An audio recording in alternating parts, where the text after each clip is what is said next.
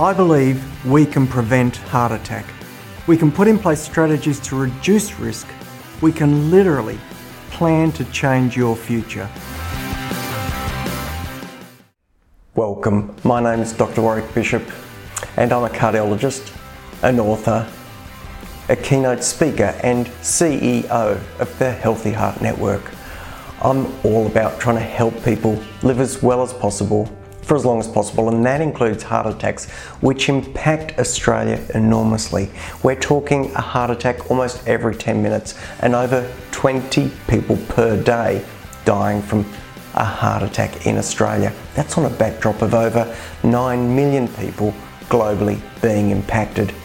The sad truth is, many of these could have been averted if only we knew what to do.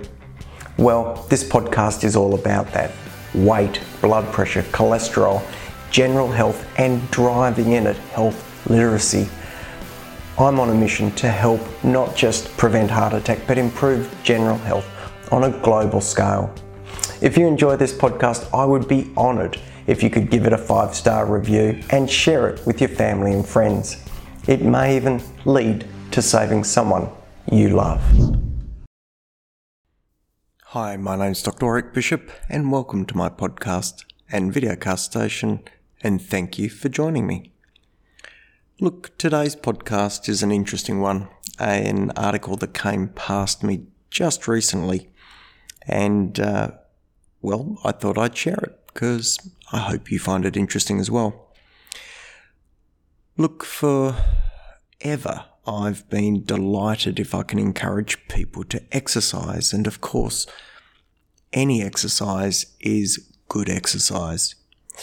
And having a routine or a habit is a great way to make sure you fit that exercise in. Because if it's part of your routine, you'll likely follow through on it. Trying to do anything piecemeal often leads to frustration or disappointment because you haven't allocated the time. Well, here's an interesting one. What if there was a difference in your results of exercise based on what time of the day you did your exercise? Well, it turns out that a research group actually looked at this.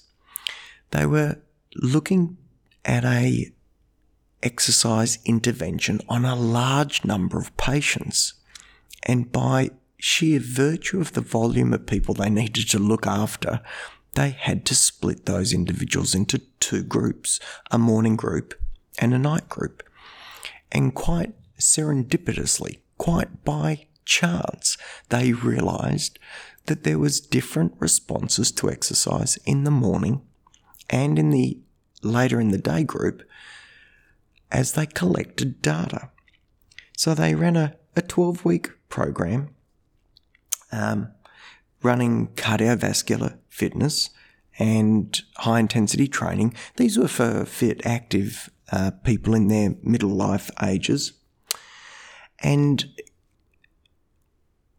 as I said, they had to split the groups or split the group, and that was only by chance. But by doing so, they started to collect data.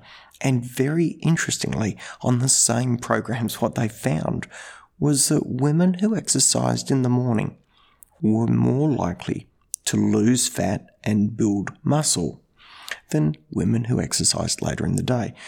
Now, this didn't mean that um, you wouldn't build muscle if you exercised later in the day and the, the changes were only minor, but nonetheless, a very, very interesting observation.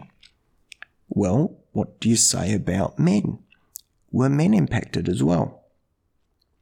Well, it seemed from their research that if men exercised morning and night, morning or night, they tended to lose about the same uh, body fat and tended to gain about the same muscle. So it didn't make a great deal of difference in those parameters. However, the researchers clearly demonstrated that men who exercised in the evening had a better reduction in their blood pressure a better reduction in their cholesterol as well, and overall reported less fatigue. So there you go.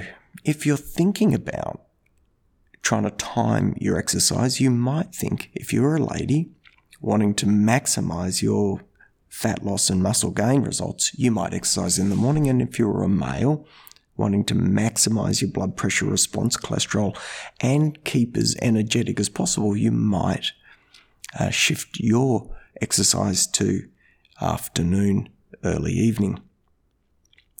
The researchers pointed out that one of the benefits of exercise and doing exercise at the same time each day is it helps regulate your circadian rhythm and therefore improves sleep.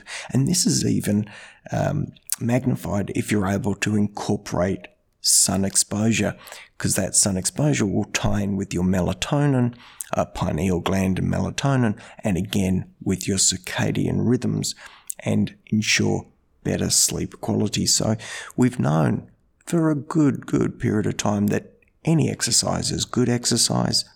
Doing it regularly is fantastic. Doing it in the sunshine and fresh air is preferable if at all possible. It certainly helps with sleep and overall general sense of well being. But if you're a lady, you may well get more bang for your buck if you exercise in the morning. And if you're a man, you may get better blood pressure, cholesterol, and energy levels if you exercise in the evening. I thought that was fascinating. It turns out I tend to do most of my own exercise later in the day, but that just happens to fit with the way work is, but it works for me. I hope you found that fascinating. I certainly did. If you have any queries or questions, drop us a note. If you've got any suggestions for future podcasts, again, let us know on info at drwarwickbishop.online. Again, thank you for joining me. And till next time, I wish you live as well as possible for as long as possible. Take care and bye for now. Join the Healthy Heart Network and become part of our growing community. Do you want to know more about your heart health and know more about your risk of heart attack? For $5, get lifetime access valued at over $55. The Healthy Heart Network has been designed to support and help you understand your risk of heart attack, your risk level where you are right now, and the positive steps you can take to reduce that risk.